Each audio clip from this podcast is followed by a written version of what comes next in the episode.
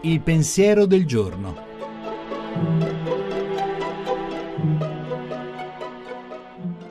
In studio Monica Mondo, giornalista, autore tv.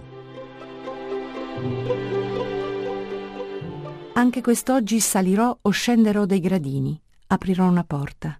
Che sia la mia classe o l'ufficio, la fabbrica o la porta di casa, sarà entrare in una storia nuova, ricominciare, ritrovare un inizio, riprendere voglia, slancio, coraggio.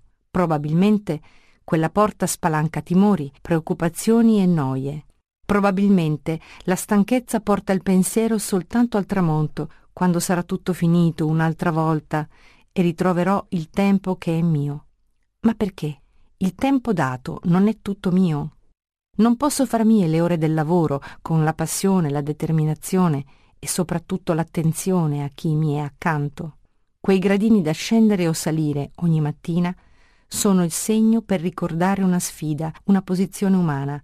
Non subirò questo giorno, ci sarò con tutto me stesso. Voglio sorridere e raccogliere sorrisi.